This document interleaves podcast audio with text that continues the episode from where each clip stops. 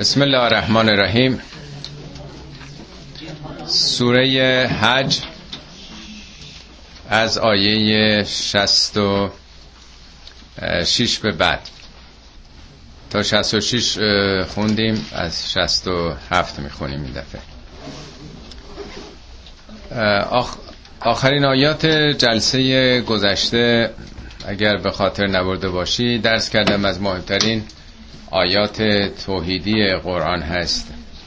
صفات خدا به صورت مزدوج دوتا در این آیات از 58 به بعد. لهو خیر الرازقین، آیه بعدیش لعلیم حلیم، خدا علیم و حلیمه. بعدش لعفو غفور، بعدش سمیع بصیر، بعدش علی الکبیر، بعدش لطیف خبیر، آیه 64 هم غنی حمید، و آیه 65 که خوندیم لرعوف رحیم. 7 صفت مزدوج ترکیبی خدا رو متناسب با موضوعاتی که مطرح می‌کرد و این صفات در ارتباط با اون چیزی است که آیه بیانگرش هست. و بعد از معرفی خدا با این ویژگی‌ها، با این اسماء نیکو، در آخرین آیه که خوندیم بر این نکته تأکید کرد که ان الانسان لکفورن. ان تأکید لامش هم تأکید خود کفورم مبالغه کفره. کفر یعنی ناسپاسی، حق ناشناسی، بی‌توجهی. به رغم این همه نعماتی که خدا داده انسان اصلا توجه نمیکنه، اعتنایی نمیکنه، نادیده میگیره این نعمات رو. به خصوص چند آیه آخر مرتب میگه آیه نمیبینید. علم تر ان الله انزل من السماء ماء، آیا ندیدید، توجه نکردید که این خداست که از آسمان آب رو میفرسه و زمین ها سرسبز میشه، زیبا میشه. علم تر، آیا نمیبینید که خداست که هر چی در کره زمینه قابل بهره برداری و تسخیر شما کرده. آیا نمیبینید که در دریاها، نظاماتی که در دریاهاست رام شماست، قابل استفاده شماست، کشتی میتونین برونید.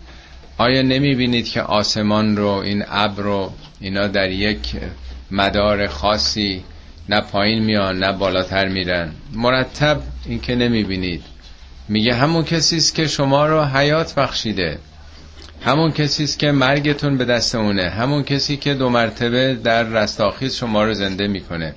یعنی از زوایای مختلف این رو مطرح میکنه. حالا از این به بعد در چند تا آیه مخالفین رو مطرح میکنه، مخالفین این پیامی که توسط پیامبر اسلام به مردم عرضه شده بوده. چند تا آیه اول تا 70، از 67 تا 70 درباره اهل کتاب، یهودیایی که در مدینه بودن. این آیات در سال 3 هجرت نازل شده.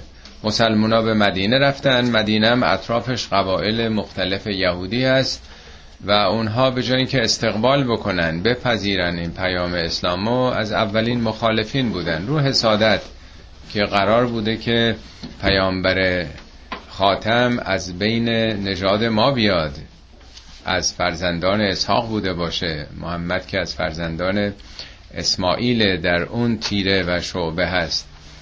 به هر حال از ابتدا یهودیان با اینکه تو شبه جزیره که همه بت پرست بودند، مشرک بودند، اینا موحد بودند، دین صاحب کتاب، صاحب پیامبر بودند، انتظار بود که اینا اول از همه استقبال بکنن، ولی بیشترین توطئه ها از گذشته زیر سر اینها بوده. 3 تا آیه اول راجع به اوناست.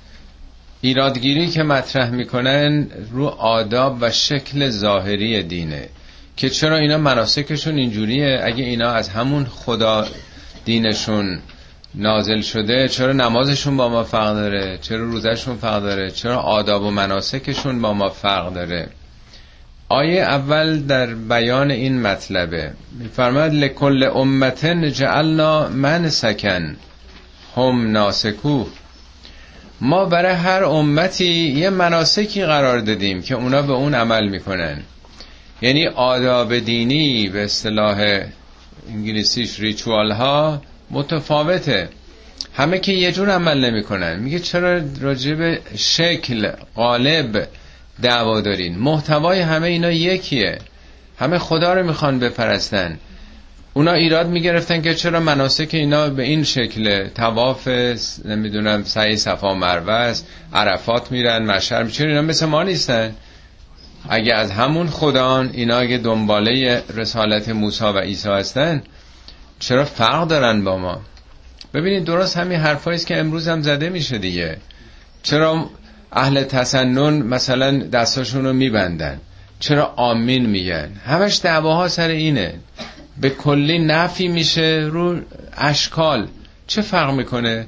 اون وقتی که دستش اونجوری گرفته احساس میکنه که مثل یک به اصطلاح برده‌ای که در برابر ارباب قرار گرفته، در برابر خدا اظهار خضوع داره. وقتی آمین میگه در دلش میخواد بگه حرفا رو قبول دارم.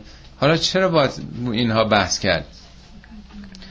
میگه یهودیا، مسیحیا، هر دینی آیینی برای خودش یک نوع عباداتی داره، یک آداب و رسومی دارن. لکل امتن جعلنا منسکن، مناسک به عباداتی میگن که منجر به قربانی میشه، مایه گذاشتن از خود میشه.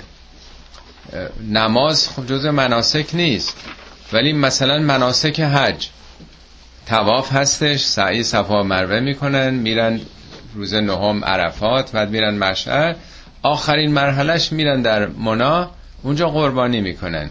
قربانی هم نمادینه، یعنی ما اینکه توجه به خدا کردیم آخرش میخوایم چیزی از خودمون بذاریم، مایه بذاریم، وگرنه منظور گوسفند کشتن و یا گاو و شتر کشتن که نیست. یعنی بشر وقتی که خدا رو شناخت میخواد که یه مایه‌ای بذاره از خودش، منم یه کاری بکنم، یه خرجی بکنم، برم یه گوسفند چیزی قربانی کنم بدم به گرسنگان. من میخوام نشون بدم که از خودم حالا مایه میذارم. یعنی مناسک تنها تئوری نیست، فقط اعتقاد نیست، فقط دعا نیست، کاره، کاریست با فداکاری. هر امتی به یه شکلی بندگی خودش رو پیش خدا میخواد نشون بده. فلا ینازعنک فی الامر، دلیل نداره که اینا بخوام با تو نزاع بکنن، نمیگه تو با اینا نزاع نکن. خب معلومه که پیامبر نزاعی نداره، اوناست که ایراد میگیرن چرا مثل ما نیستین. میگه چرا دارن درباره این مراسک با تو نزاع میکنن، چرا دعوا میکنن؟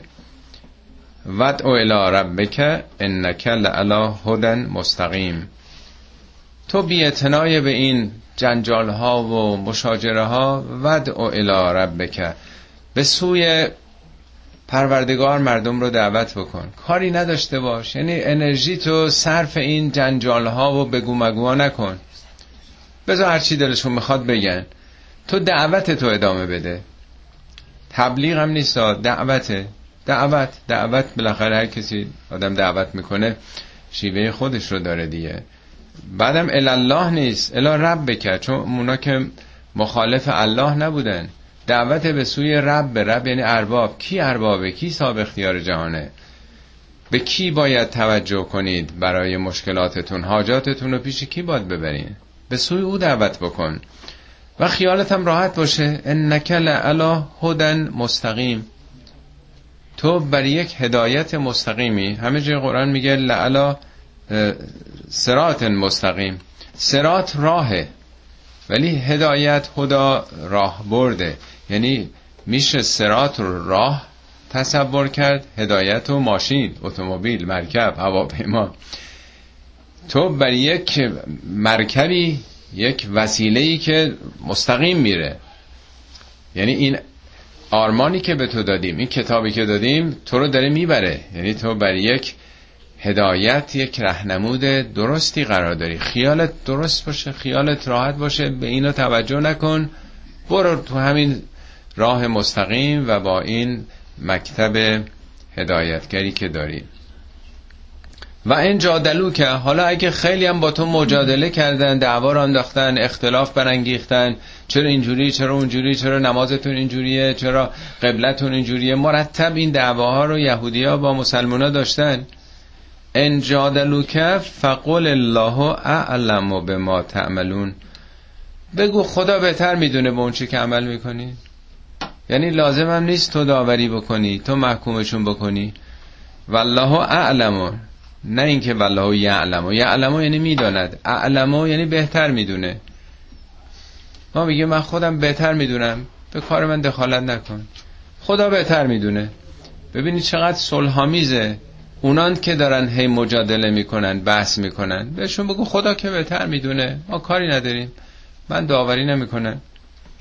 الله یحکم بینکم یوم القیامه، خدا خودش داوری خواهد کرد، اونم بین شما در روز قیامت.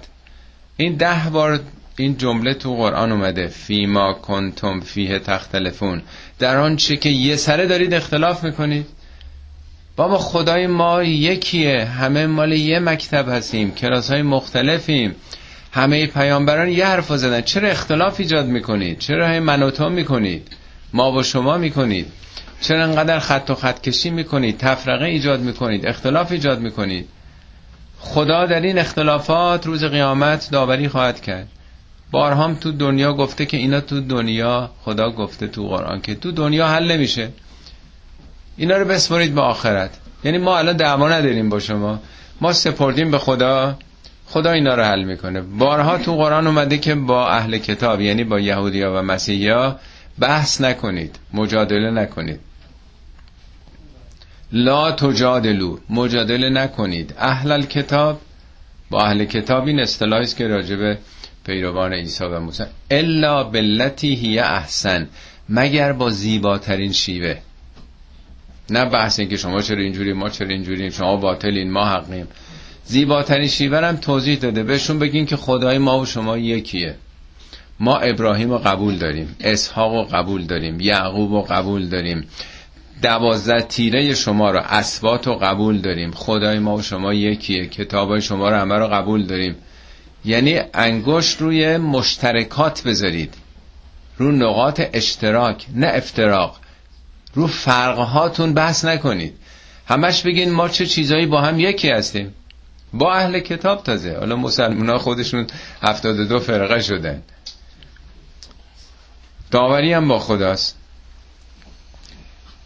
خدا در قیامت حکم خواهد کرد. ممکنه این فکر پیش بیاد خدا از کجا میدونه که ما میلیون ها میلیارد ها آدم هستن، هر روز ما کارهای مختلف میکنیم، خدا از کجا میدونه ما چی کار کردیم؟ از کجا میدونه؟ علم تعلم ان الله یعلم ما فی السماء و الارض، نمیدونی که خدا همه اون چی که در زمین و آسمان هست میدونه؟ میلیاردها کهکشانه، تو هر کهکشان هم میلیون ها ستاره است، همه اینا رو خدا میدونه. اون وقت عمل شما رو نمیدونه؟ اگه قرار خدایی باشه که خدا آفریدگار این جهانه، چطور باور نمی کنید که حتی رازهای در دلتون رو هم میدونه، نیاتتون هم خدا میخونه، چه برسه با اون چه که عمل کردید. ان ذالک فی کتاب، همه اینا در کتابی است. کتاب نه به معنای کاغذهایی که بین دو جلده، اینا که همه بعد از اسلام صنعت چاپ و کاغذ و اینا به وجود آمده. کتاب یعنی مکتوب شدن، یعنی ثبت و ضبط شدن. این اطلاعات همه ثبت و ضبط شده است. CD هم یک کتابه، DVD هم یک کتابه، این تامنیلام به این کوچیکی یک کتابه. کتاب یعنی مجموعه چیزی که درش ثبت و ضبط میشه. همه اینا مکتوبه. ان ذالک علی الله یسیر، اینا که بر خدا کاری نداره، اینا بر خدا خیلی ساده است. تمام اطلاعات، تمام عمر شما رو، تمام فعل و انفعالاتی که تک تک سلولاتون انجام دادن، همه اینا هست در مانیتور علم خدا، در حافظه کامپیوتر خدا. حالا تا اینجا راجع به رقباست، یهودیایی که انتظار بود که استقبال میکردن، ولی در برابر این پیام قرار گرفتن. دعواهاشون هم شکلیه، فقط شکل، محتوا نیست. چرا مناسک اینا اینجوریه؟ عیناً همین چیزایی که ما هم امروز گرفتارش هستیم. آبو باید از این بریخ موقع وضو یا بعد از این بریخ؟ اونا باطلن، جاشون تو جهنمشون، از این بری میریزن. همش همینه دیگه.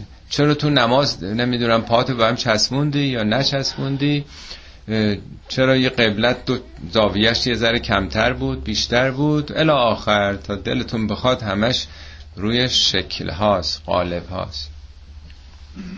دو تا آیه بعد حالا راجع به گروه دیگه است.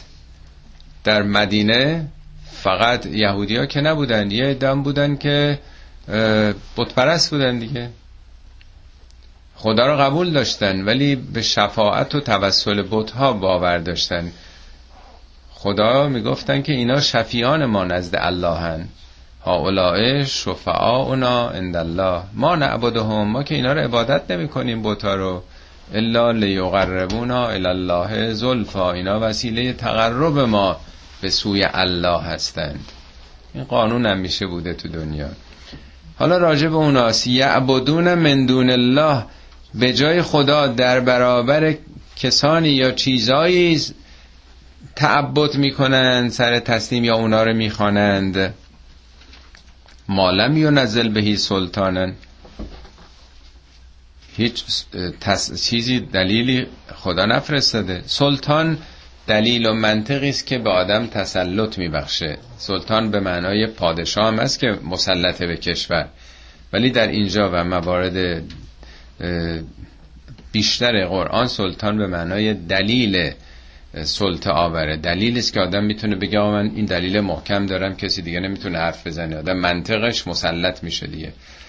میگه بر این که به جز خدا کسانی رو میخوان، اینا خدا یه دلیلی فرستاده، یعنی در کتابای دینی خدا گفته که اشکالی نداره به جز اون پیامبرانش و امامانش رو بپرستید یا از طریق واسطه ها سراغون برید.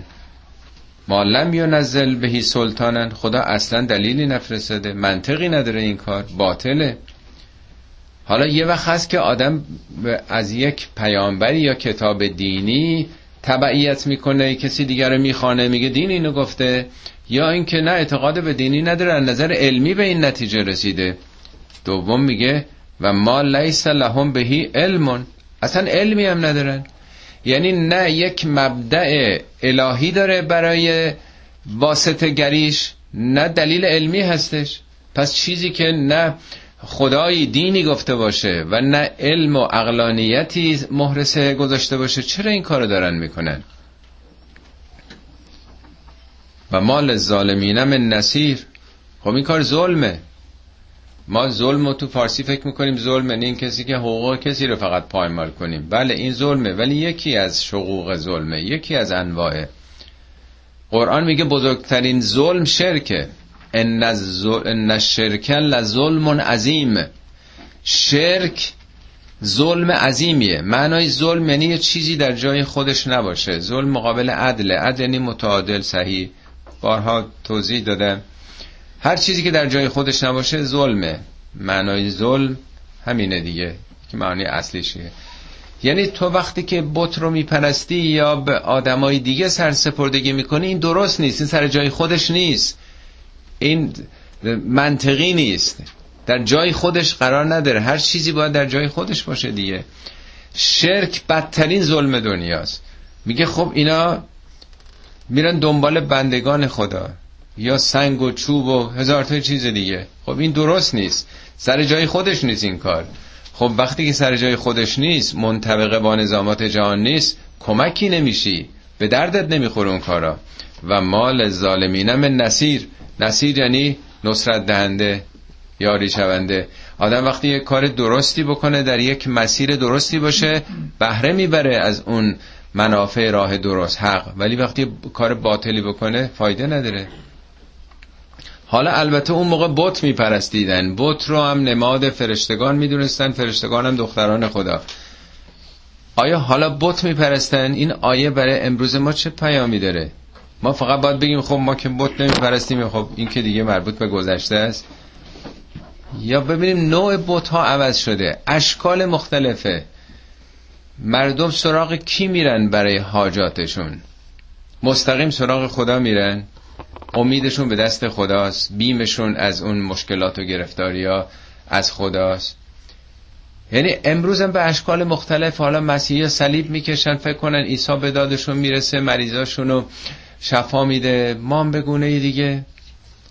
حتی کسانی که حاجت هم نمی طلبند، وقتی که تو همین محافل عرفانی و تصوف و غیره یه مرشدی، مرادی، یه قطبی پیدا میشه، همه دیگه سرسپرده اون.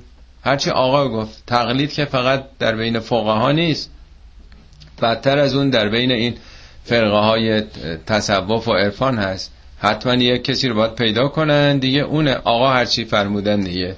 حتی برای مسائل عادی زندگیشون هم آقا باید بفرمند، آقا اجازه نمیدن ایشون بره نمیدونم کجا موو بکنه بچه‌شو این مدرسه بذاره اون مدرسه. همین سرسپردگیه دیگه، یعنی یه نفر خدایی میکنه. داره همینو میگه که این ظلمه، هیچ فایده‌ای هم وقت نداره، هیچ یاوری در این سیستم هستی نخواهد شد.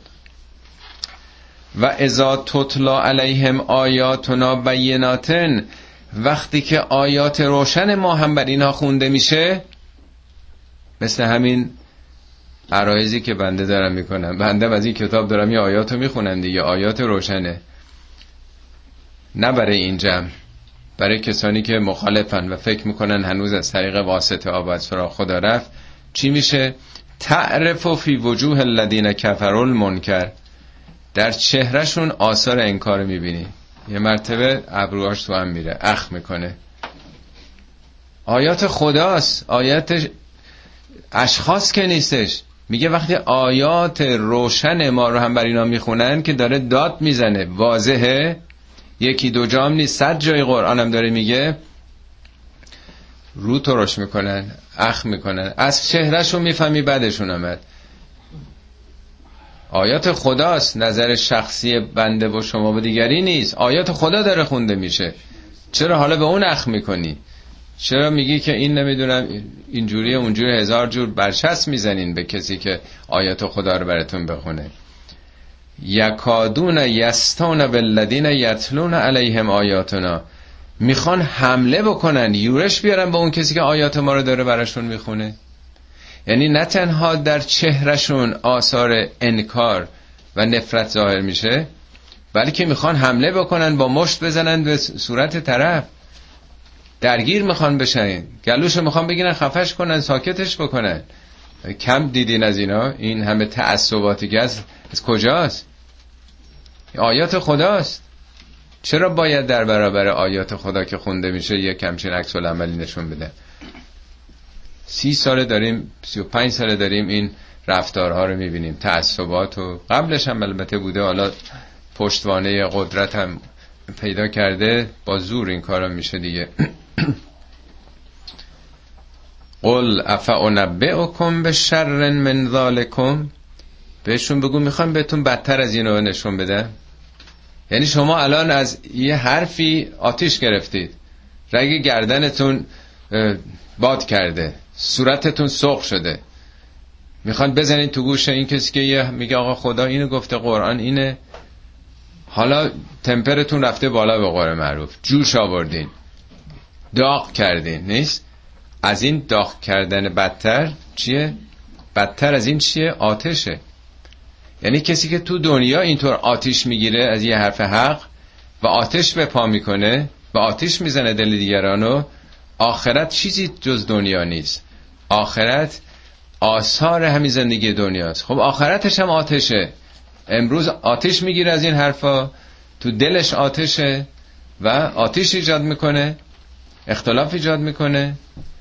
خب بدتر از این آتشی است که وعد الله الذین کفروا و بئس المصیر، اونهایی رو که انکار میکنند وعده داده به اونها. ما امروز هر جا کافران میخونیم فکر میکنیم کافران همه کسان دیگه.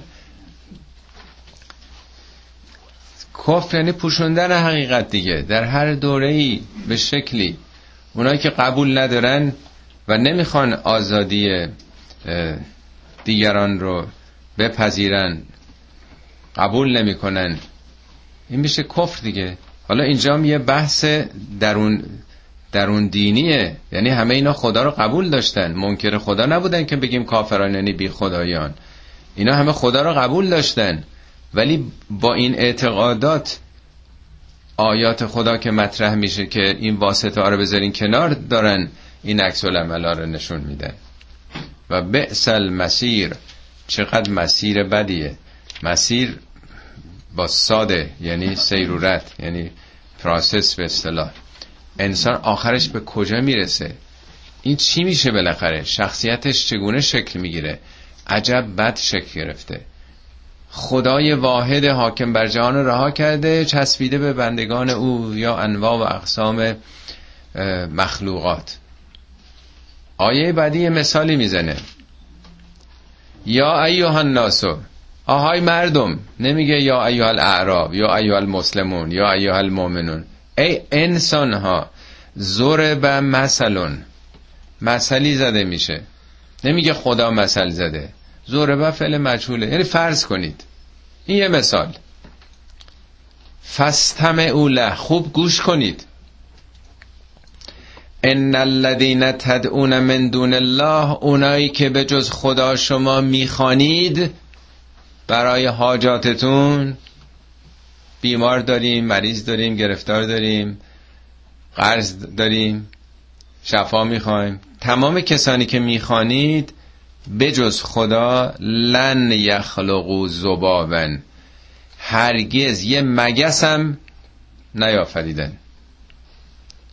حالا اون 1400 سال پیش فکر کردن مگس کوچکترینه دیگه، اونا چه خبر داشتن که سلول هم هست و اتم هم هست. و حالا به زبان اونا داره میگه. امروز اگه بود میگفت که به اندازه نمیدونم یک هر چیزی اتم هم پایین تر از اونم خلق نکردن. لن یخلقوا ذبابا ولو اجتمعوا له، حتی اگرم با هم جمع بشن، اشتراک مساعی کنن، تیمی هم کار کنن، همه درک و دانش و تکنولوژیشون هم رو هم بذارن، یه مگس هم نمیتونن خلق بکنن. لن هم که آورده یعنی هرگز. البته امروز کارهای ژنتیک خیلی میکنن، جابجایی‌هایی میکنن، ولی دارن از موادی که تو این جهان خدا آفریده دارن استفاده میکنن، جابجا میکنن. ولی اینه که یه کسی خودش خلق بکنه، به وجود بیاره، جدای از اون چی که خدا آفریده خودش پدید بیاره. نه تنها اینایی که حالا هر کی میخواد باشه، از پیامبرش گرفته تا امام و تا فرشتگانش، هیچ کدوم اینا یه مگس هم آفریدن؟ میگه همه اینا که شما دنبالیه که خدای جهان آفریده، ولی همه اینا هم جنبشن نمیتونن یه خلق کوچکی رو بیافرینن. نه تنها نمیتونن، و ان یسلبهم الذباب شیئا، اگه مگس یه چیزی از اینا رو برداره، یسلبون یعنی سلب بکنه، غذاشو گذاشته، یه مگس میشینه در از یک ثانیه با اون به اصطلاح خرطومش یه سر سوزنی برمیداره. یه مگس به این کوچیکی، دو تا چشم داره، تو هر چشمش 4000 تا چشمه، 4000 خورده چشمای شیش، هر کدومش هم به یه جهتی داره میبینه، چشمای مرکب داره، 6 تا دست و پا داره، احساس حسیش رو همون 6 تا دست و پاش با همون که میذاره میچشه که شیرین ترش چی هستش. خرطومش هم یه چیز اسیدیه، بلافاصله رو چیز میذاره، همونجا رو اسید سوراخ میکنه. البته دیر ما متوجه بشه، اعصاب ما اون برداشته، اون یه خونی که مثلا میخواد برداره، یا از جرمی که روی مثلا غذا یا پوستمون هست، اگه یه چیزی برداره لا یستنقذو، نمیتونن ازش بگیرن. چون موقعم تغییرات شیمیایی درش ایجاد شده. ضعف الطالب و المطلوب، هم طالب ضعیفه هم مطلوب. طالب یعنی گیرنده، شما که میخوان بگیرید میتونید ازش بگیرید، اونم چقدر ضعیفه. یعنی انسان‌هایی که شما به همه چیتون رو از اونا میخواین، در این حد هستن که حتی قدرت مقابله با یک مگس هم ندارن، نتونستن یه مگس رو هم بیافرینند. یه سخنی در نهج البلاغه میگه که انسان چقدر ضعیفه، تقتله و شرقه، یه مقداری چیزی به گلوش بپره خفش میکنه. تنتبه هل عرقه، یه عرق بدبوش میکنه. و طوله مول بقیه، یه پشم به دردش میاره. با یه پشه آدم دردش میاد، با یه ذره غذا بره تو گلو خفه میشه، و با یه عرق هم بدبو میشه. اینقدر اون وقت ادعا داریم دیگه. خب این در واقع عطف به قبلی هاست که چرا آفریدگار و جهان رو رها کردن به دنبال چیزایی که حتی این مقدار توانایی ندارن. میگه این کفر دیگه، ناسپاسیه. و ما قدر الله حق قدره ان الله لقوی عزیز. قدر، حالا سادهش میشه قدر خدا رو نشناختن، آدم قدرشناسی نیستن. خود قدر یعنی چی؟ قدر یعنی همون مقدار، اندازه دیگه.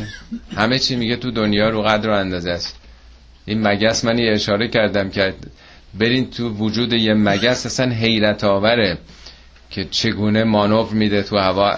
از حرکت مگس این شرکت های هواپیمایی و اینا همه استفاده کردن برای اینکه چگونه بنشینن پرواز کنن در برابر انقدر شگفتی ها و انقدر درس هایی برای علم امروز.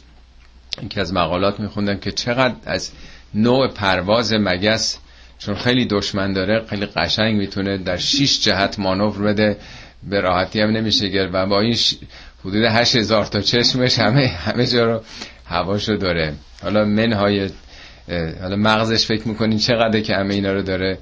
اینا همش اندازه است دیگه. اندازه به معنای نظمه، معنای به اصطلاح حساب و کتاب.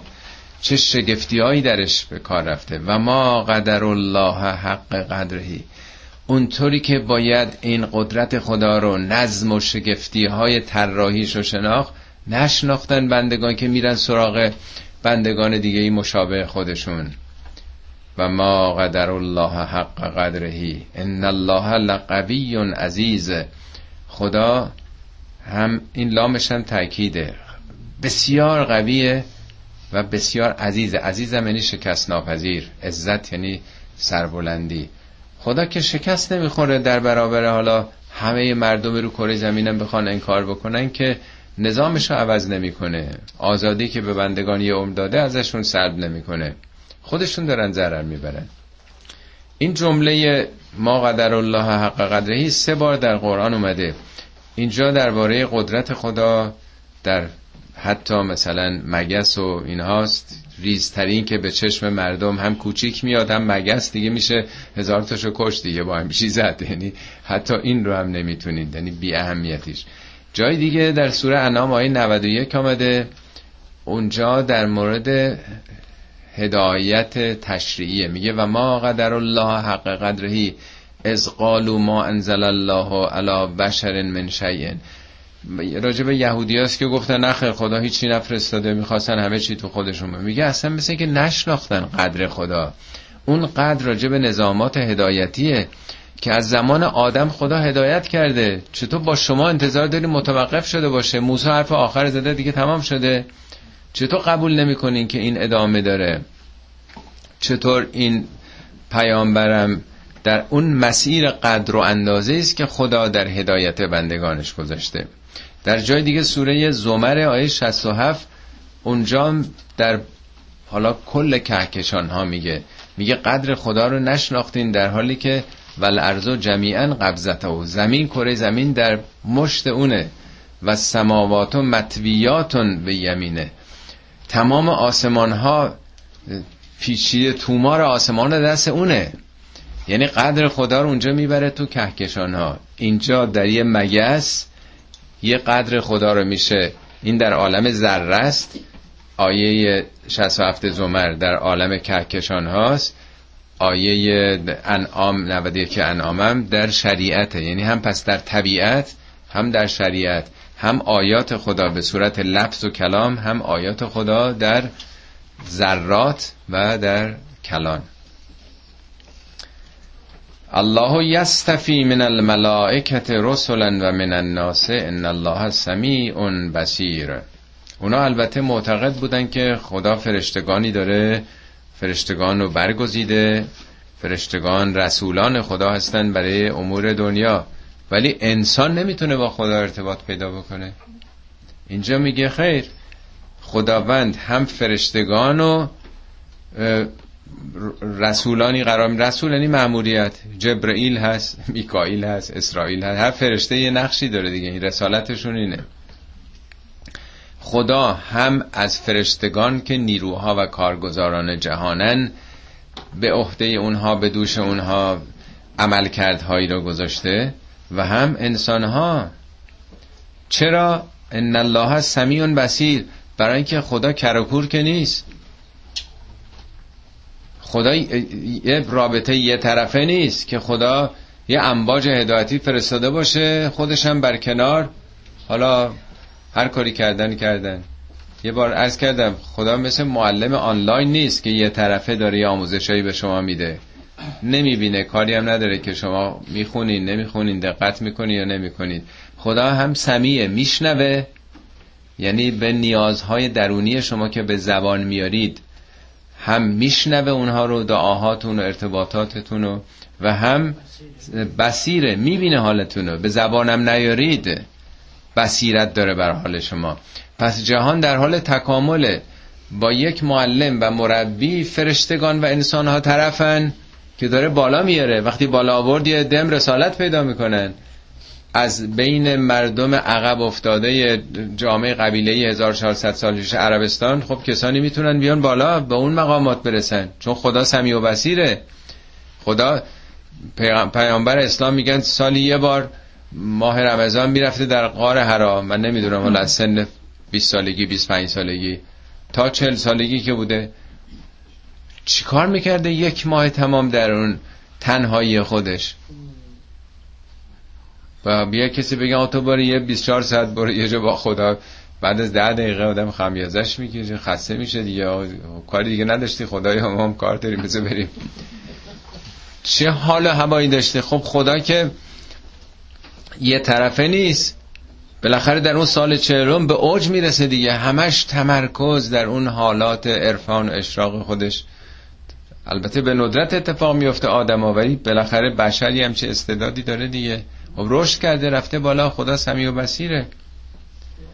یعلم ما، حالا چون ممکنه که آدم بگه اینا دیگه چون خیلی بالا رفتن اوج گرفتن بچسبیم اینا دیگه، پیامبر شد دیگه، واسطه دیگه، هر چی میخوایم حالا از او بگیریم دیگه، نیست؟ آدم‌ها همیشه فریب میخورن. وقتی که تو زمان ما تو قرن 21 اونم تو امریکا میبینیم به چه آدمایی چسبیدن. آدما برای خودشون قطب شدن، مراد شدن، همه کاره شدن توی این فرقه های مختلف. چه انتظاری داره یه عرب 1400 سال پیش جور دیگه فکر کنه؟ طبیعیه که بشر هی میخواد بچسبه این وسط. میگه که یعلم ما بین ایدیهم و ما خلفهم، خدا همه چیز اینا رو میدونه. ما بین ایدیهم یعنی مقابل آیندهشونو، مقابلشونو یعنی وضع حالشونو، و ما خلفهم پشت سرشونم میدونه. تو میخوای این بره به خدا بگی که حاجات اینو برطرف بکنی؟ خدا هم گذشته اینو میدونه، هم آینده رو، همه چی رو میدونه.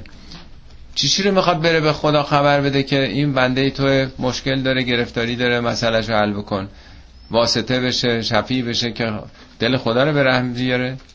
اتفاقا 4 بار تو قرآن اومده، هر جا بحث شفاعت و نقش فرشتگانه زود میگه بابا اینا همه چیشونو جیکوپیکشونو خدا میدونه، چی رو میخوان از طریق اینا بیان سراغ من. و الی الله ترجع الامور، همه کارا به سوی خدا برمیگرده. مشکلات تو رو که به جای دیگه بر نمیگرده، سر نخا دست خداست. الی الله اولا که اومده میگه فقط به سوی اونه که امور داره برمیگرده، امور دست کسی دیگه نیست که بخوام برم برای تو مشکلات حل بکنن. 2 تا آیه آخر جنبندی در واقع آیات این سوره است و 8 مرحله رو یا 8 گام رو برای رسیدن به کمال و هدایت توضیح میده. کتاب پله پله تا خدا رو حتما دیدین، گام به گام تا خدا. 8 مرحله رو توضیح میده که خب حالا چه باید کرد. یا ایها الذین آمنو، ای کسانی که ایمان آورده اید. نمیگه ای مؤمنین، ایمان آورده اید. این ترجمه خیلی دقیقی نیست، من دیدم بعضیا میگن ای مؤمنین. مؤمنین یعنی هستی. یا ای الذین آمنو یعنی ای کسانی که اسم نوشتین تو مدرسه، ای کسانی که ایمان آورده اید، حالا آمده اید میخواید ساخته بشید دیگه. ای داوطلبان ایمان، ارکعوا رکوع کنید. حالا تو همین مجموع آیات بعدش هم میگه که اقیم الصلاة. وقتی گفته اقیم الصلاة، رکوع و سجود که جزء اونه دیگه، معنی نداره، چون که 100 آمد 90 هم پیش ماست. معنی نیست که آدم، معنی نداره 100 رو بگه بعد هی بخواد اعداد زیرش هم بگه دیگه. رکوع نماده، یه علامته. رکوع یعنی سرخم کردن، یعنی تمکین کردن. اگر ما تو نماز رکوع میکنیم این معنا داره. نمیخواد خدا بگه که حالا سرتو خم کن دلا کن، دلا راست شدن که چیزی رو حل نمیکنه. یا ایها الذین آمنوا رکعوا واسجدوا، رکوع بکنید و سجود بکنید. رکوع رو بارهای دیگه هم عرض کردم که مثلا میگه کسانی که مالیات میدن با حالت رکوع، والذین یؤتون الزکات و هم راکعون، به این کار راکعن، یعنی احساس نمیکنه پول زوره دارن ازش میگیرن. حالا بگذاریم یه تفسیرهای خاصی هم کردن فرقی. در قرآن به مریم میگه یا مریم اقنتی لربک واسجدی ورکعی مع الراکعین. مریم قنوت کن، رکوع بکن، سجود بکن و راکعین. بابا اون موقع که هنوز اسلام نیامده بوده، نماز رکوع و سجود دار نیامده بوده، زنام که توی معبد نمیرفتن. مسیحی ها و یهودی ها رکوع و سجود دارن. به مریم که میگه رکوع بکن یعنی تمکین بکن در برابر حق. یه آیه در قرآن میگه روز قیامت به آدم ها گفته میشه خب حالا رکوع بکنید، ولی نمیتونن. لا یستطیعون اذا قیل لهم ارکعوا لا یرکعون. روز قیامت میگه رکوع بکن، نمیکنن. خب رکوع اگه دولا شده باشه کاری نداره، یعنی دیگه دورش گذشته. مدرسه که وقتی تمام میشه میگن دیگه درس بخون، بخواد وقتی مدرسه تعطیل شد درس بخونه دیگه چه فایده داره، دیگه نمیتونه، جایی حساب نمیاد دیگه. ببینید اولین گام اینه که آدم از این قله غرورش بیاد پایین، از این گردن کشی بیاد پایین، یه ذره down to earth بشه، به قول معروف خاکی بشه. اینو بهش میگن رکوع. در ملیت‌های مختلف البته اشکال دیدین. ژاپنی‌ها مثلا احترامشون اینه که سرخم میکنن، حالا یا دستشون اینجا. هر امتی، هر ملیتی یه شکلی داره دیگه. سرخم کردن یعنی من قبول دارم، من منیت ندارم، طغیان ندارم، عصیان نمیخوام بکنم، چشم قبول دارم. ما تو فارسی هم وقتی میگیم چشم سرمون رو پایین میاریم دیگه، اینو بهش میگن رکوع. پس اولین گام اینه که قدی نکن، گردن کلفتی نکن، در برابر قانون بگو چشم، سرتو بیار پایین. قانون خدا، قانونی که تو جهان حاکمه. دوم واسجدوا. این همه تو قرآن میگه که درخت خدا رو سجده میکنه، کوها خدا رو سجده میکنن. اصلا میگه چیزی تو دنیا نیست که خدا رو سجده نکنه. خورشید داره خدا رو سجده میکنه. الشمس و القمر یسجدان. خورشید و ماه دارن سجده میکنن. چیکار دارن میکنن؟ خورشید دل بخواهی داره کار میکنه، هر جور دلش خواست. یه روز بیشتر شعله هاش بتابه، یه روز خاموش بشه، رفع خستگی بکنه. تسلیم مطلقه، یعنی رام به نظاماته. اول تسلیم چیز بشو، رکوع بکن، قبول بکن، از قدی و گردنکشی و منیت ها بیا پایین. حالا تسلیم قوانین بشو، این گام دوم، پله دوم. و بعد وعبدو و بارها توضیح دادم ریشش رو دیگه. عبادت یعنی وجود خود رو هموار کردن. آدم ممکنه که سرش بیاره پایین، تسلیم بکنه، ولی تو دلش راه نده، یعنی از نظر جسمی تسلیم بشه، من تسلیم قوانینم، ولی نمیخواد بپذیره. عبادت یعنی به قول معروف میگن پنجره دلتون رو باز کنید، بذارید خورشید رحمت خدا بتابه به وجودتون. انقدر نبند تو خودتون، نرین تو تاریکی خودتون، پنجره رو باز کنید، بذارید نسیم رحمت خدا بیاد، بذارید آفتاب بتابه به درونتون. عبادت یعنی هموار کردن وجود. اگه در قلب تو، وجود تو دستانداز خدا میگه انفاق بکن، نمیتونی بکنی، میگه اگه یکی بهت بدی کرد ببخش، عصبانی شدی خودتو کنترل، همه اینا سخته دیگه. جاده وجودتو آسفالت کن، بذار ماشین خدا بیاد تو وجودت، این میشه عبادت. پس اول رکوع، بعد سجود تسلیم شدنه که همطور که همه جهان هستی به خدا تسلیمن. سوم عبادت مخصوص انسانه، موجودات دیگه عبادت نمی کنن. حالا پنجره دلتو باز کن، بذار بیاد نسیم رحمت خدا در وجودت. اونم رب بکن، عبدالله نیست، رب رو بشناس. پله چهارم وفعل الخیر، حالا عمل بکن. یعنی تئوری رو فهمیدی، تو وجودت آمد، خدا غفوره، غفور آمد تو وجودت، خدا لطیفه، لطف آمد، خدا حکیم، حکمت آمد، خدا علیم، علم آمد. خب حالا بکن دیگه، وفعل الخیر. خیر یعنی انتخاب شده، اختیار، امینه دیگه. حالا کارهای خوب بکن، حالا بیفت به عمل. برای چی؟ خدا نیاز داره خیر. لعلکم تفلحون، برای اینکه خودت رستگار بشی. فلاح یعنی شکفتن، یعنی شکافته شدن، فلوریش کردن. فلاح کسی است که زمین رو شکاف میده دیگه، که تا دانه رشد کنه، دانه بیاد بالا. همه اینا برای خودته. اگر میخوای رشد بکنی در برابر نظاماتی که در جهان هست، تکبر، منیت نداشته باش، قدی نکن، تسلیم نظامات باش. دلتو برای این جهات مثبت، انرژی‌های مثبت باز بکن و شروع کن، بسم الله، کارهای خوب بکن. خب این 4 تا فردیه. حالا 4 تا دیگه هم هست که اجتماعیه.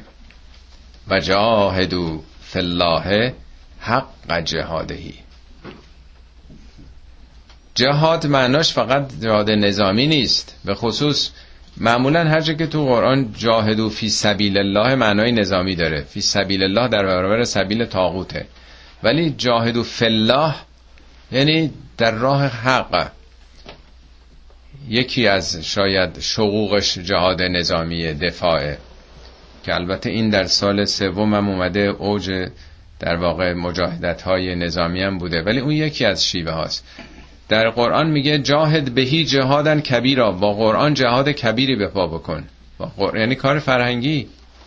میگه با مخالفین با قرآن جهاد، نه با شمشیر، با قرآن. یعنی با این تئوری، با این جهدم. خود کلمه جهاد یعنی انجام یک کاری که سخته، زحمت داره، مشکلات داره، محرومیت داره. اینو بهش میگن مثل جد و جهد. حالا تو فارسی میگن تلاش کردن، یعنی خلاصه کار پر زحمته، عرق باید بریزه آدم، زحمت باید بکشه. در مسیر این هدفی که هست باید زحمت بکشی. به قول محصلین قدیمی دود چراغ باید خورد، باید زحمت کشید.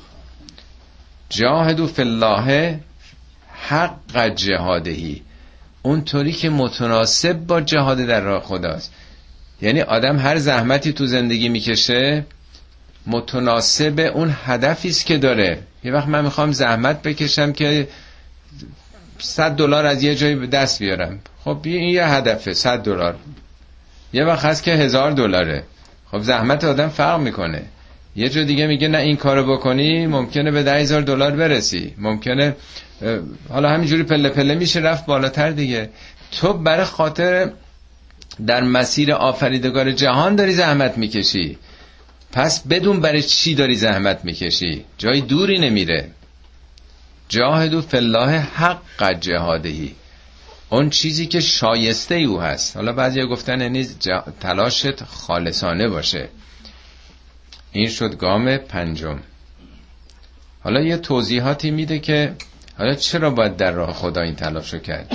هوج تباکم، برای که او شما رو برگزیده. اجتبا یعنی برگزیدن، بالا مصطفی، مجتبا، اینا همه همریشه است. اجتبا یعنی خدا چند میلیارد موجودات مختلفی که تو دنیا هست، به جز انسان کدوم اختیار داره؟ هیچ موجودی قدرت این که بره بالا با خدا این چنین ارتباط برقرار بکنه که نداره. فقط انسان، خدا انسان رو برگزیده، بالا آورده. اجتبا که اشتباهی پله پله در این سلسله مراتب رشد موجودات یک انسان رسیده به مرحله اختیار و اراده. هو اجتبا، او شما رو انتخاب کرده، چون او انتخاب کرده در با او سر کار دارید. و ما جعل علیکم فی الدین من حرج، او در دین برای شما تنگنایی نذاشته، حرج نذاشته، نگفته که صبح تا شب باید بیافتید دعا کنید، نمیدونم اشک بریزید، هیچی نخورید، همش در حال روزه باشید، بجنگید، جانتونو بدین. دین یعنی آیین در زندگی برای شما سختی هم نذاشته، یعنی اون چیزا که ازتون خواسته خیلی راحته، اونم برای خودتونه، کار شاقی با احتتون که نذاشته. ما جعل علیکم فی الدین من حرج. حالا اون دین چه دینیه؟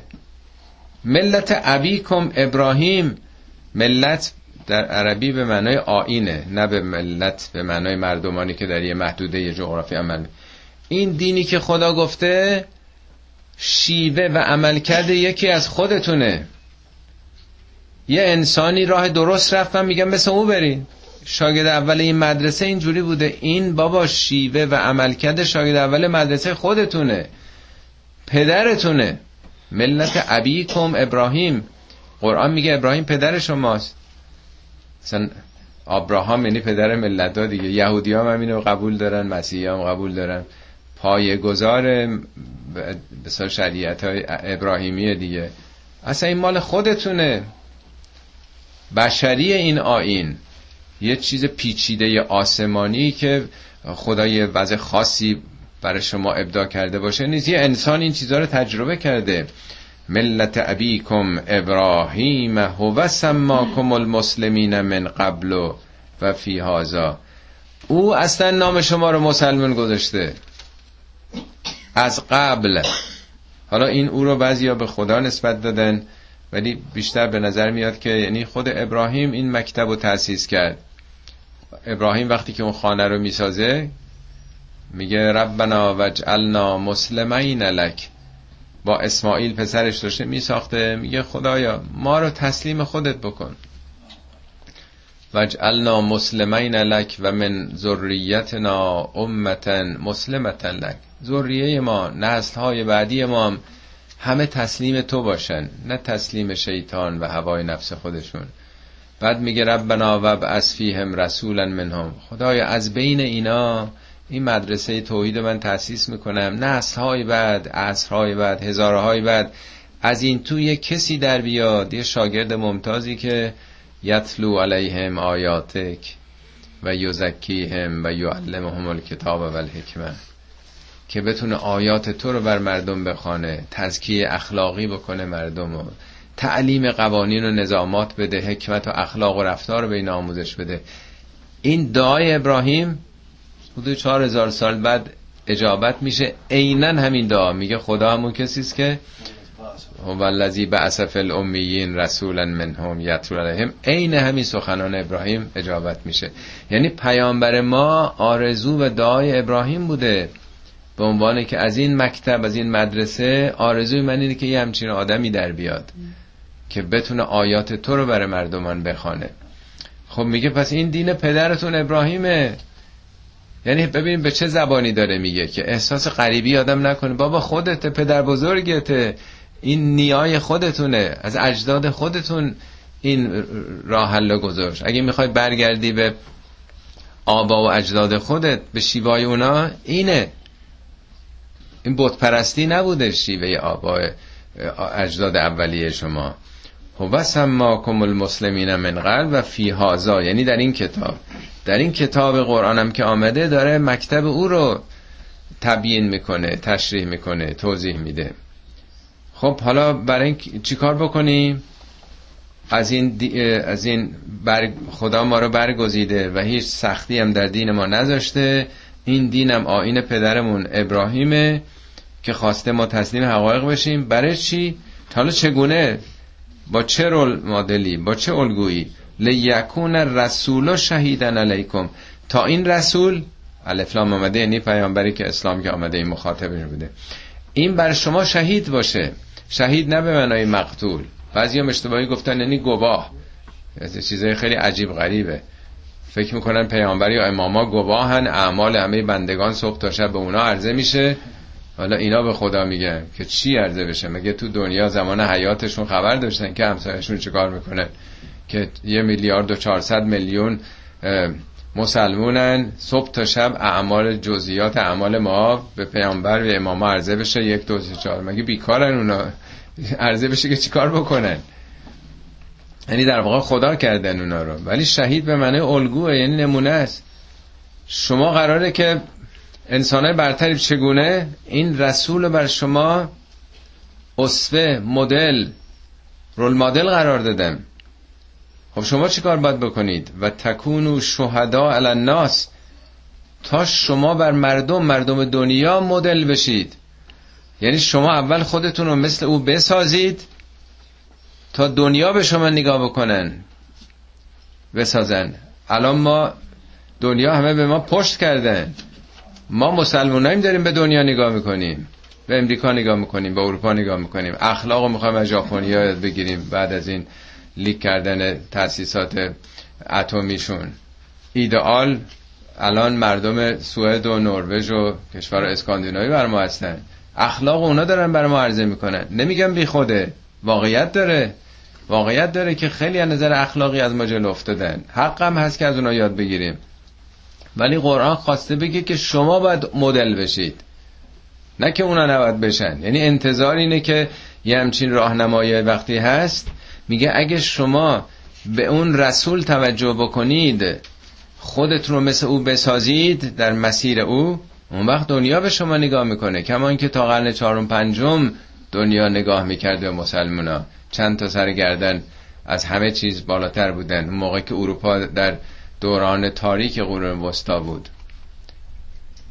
پیامبر ما بیش از همه به رحمت و دلسوزی، به محبت در دنیا، یعنی در قرآن اون رو به عنوان که نبی پیامبر رحمته میگه، تمام دردش گرفتاری‌های مردم بود. حالا مسلمونا، جوامع مسلمان یا رهبرش یا ملت‌ها، دلمون میسوزه برای بقیه که چند بار تو قرآن گفته به پیامبر تو داری میمیری، تو داری جانتو از دست میدی، لعلک باخون نفسک الله یکون مؤمنی، از شدت تأسف تو داری قالب تویی میکنی، فلا تذهب نفسک علیهم حسرات، از رو حسرت داری تو جانتو میدی. قرار نبود که تو در راه قصه مردم جان بازی بکنی. اون این چنین بود. چقدر تو جوامع اسلامی امروز همه که دارن همدیگه رو میکشن. 300,000 نفر تو سوریه تا حالا کشته شدن. تو عراق چه خبره؟ همش بمبگذاری علیه همدیگه. مملکت خود ما چه خبره؟ همش نفرت، همش خشونت، همش بدخواهی، بدبینی. کجا رفتیم؟ میگه هدف این بوده که شما برای دنیا الگو بشین. حالا این چند تا در واقع جمله معترضه بود که هدف خدا چیه. حالا تا 5 تاشو خوندیم، 3 تا دیگه فاقیم الصلاة. حالا صلات رو اقامه بدارید. صلات دیگه نماز نیست، نماز یکی از اشکالشه. اقامه نمیگه نماز بخونید. صلات یعنی روی کرده به خدا، ارتباط با خدا، پیوندتون رو با خدا جدی بدارید، بلندش کنید، نذارید بیفته زیر دست، بی اهمیت بشه، یه موضوع دم دستی زیر پایی نباشه. بلند کنید این پیوندتون رو با خدا. و آتو زکات، زکات رو بپردازید برای اینکه تزکیه بشید. نه، حقوق اجتماعیتون رو بدید، بپردازید به دیگران. این میشه 7. و 8میش واعتصموا بالله، به خدا چنگ بزنید. خدا چگونه چنگ بزنیم؟ چنگ زدن نماد جدی گرفتن دیگه. به یهودی‌ها میگه خذوا ما آتیناکم به قوت، امروز که بهتون دادم جدی بگیرید، تورات رو جدی بگیرید، بگیریدش. خذوا ما آتیناکم، با تمام نیرو بگیرید. قرآن هم همینه، نه که سر قبرستانا بخوایم بخونین، در تغییر خونه و نمیدونم چیز خطبه عقد و الی آخر. این که جدی گرفتن، چنگ زدن، یعنی کتاب راهنمای عملتون بگیرید.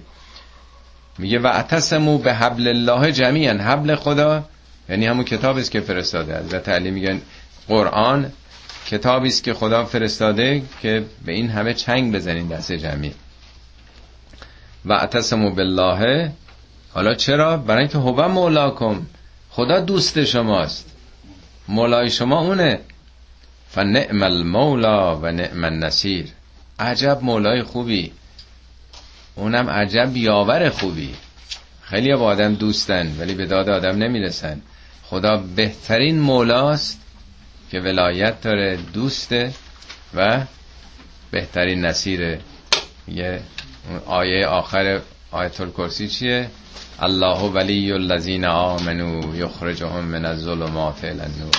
خدا ولیه، ولایت او چگونه تحقق پیدا میکنه؟ دست ما رو میگیره از تاریکی ها میبره ما رو وسط نور. صدق الله العلی العظیم.